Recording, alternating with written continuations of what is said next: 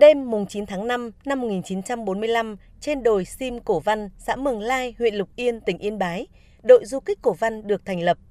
Được nhân dân ủng hộ, đội du kích không ngừng lớn mạnh về quân số và khí thế cách mạng càng dâng cao.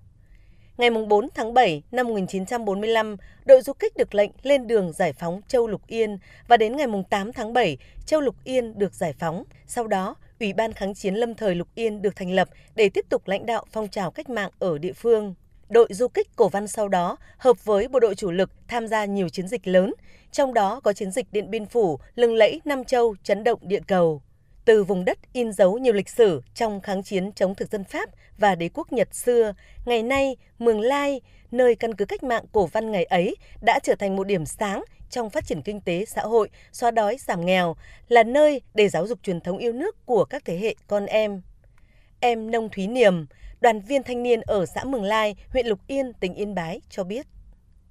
Ngay từ khi còn nhỏ, tôi đã được nghe ông bà, bố mẹ kể về những chiến công oanh liệt của các vị anh hùng, đặc biệt là lịch sử hào hùng của đội du kích cổ văn.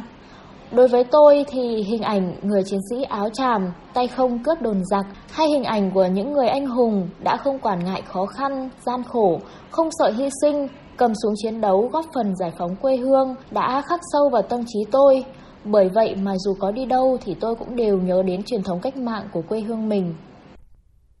Với truyền thống anh dũng kiên cường, bất khuất trong kháng chiến cứu quốc của cha ông, ngày nay các thế hệ con cháu của văn xưa cũng tự lực tự cường vươn lên phát triển kinh tế, xóa đói, giảm nghèo. Từ đó, nhiều mô hình kinh tế trong xã đã được hình thành như xưởng sản xuất gạch, xưởng xẻ gỗ, xưởng mộc, chế tác đá mỹ nghệ, vân vân. Mô hình tổ hợp tác đan lát do chị Linh Thị Hoa ở thôn 4 xã Mường Lai làm chủ là một ví dụ không chỉ góp phần khôi phục nghề truyền thống mà còn mang về thu nhập ổn định cho các lao động cao tuổi ở đây. Cái công việc rất là phù hợp với lại phụ nữ có tuổi thì là ở nông thôn không làm gì được, không có công ty không làm gì được, chỉ có đồi với lại ruộng. Việc này là làm thêm, thu nhập cũng ổn định.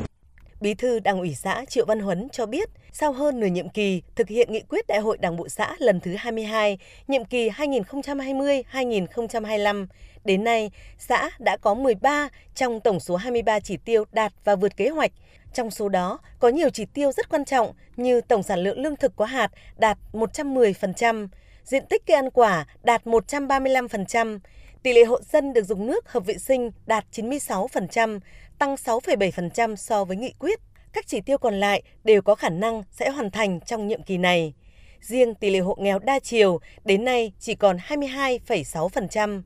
Về xây dựng nông thôn mới cũng hoàn thành 10 trên 19 tiêu chí và quyết tâm về đích trong năm 2024.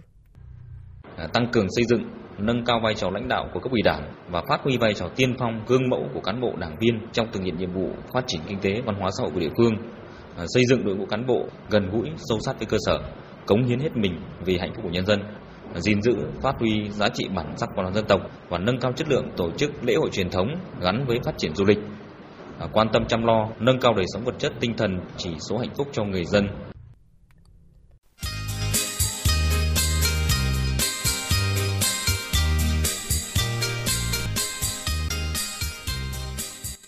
Xã Mường Lai, huyện Lục Yên, tỉnh Yên Bái quê hương của đội du kích của Văn xưa giờ đây đã mang một diện mạo mới. Điều đó được thể hiện rõ nét qua việc người dân, cán bộ đảng viên đã thay đổi nếp nghĩ, cách làm, những ngôi nhà sàn khang trang, những ngôi nhà xây kiên cố, đồng lúa của xã luôn bội thu trong hai mùa vụ. Đây là cơ sở để xã Mường Lai hướng tới mục tiêu về tích nông thôn mới vào năm 2024 và hoàn thành toàn bộ chỉ tiêu của nghị quyết Đại hội Đảng bộ xã nhiệm kỳ 2020-2025.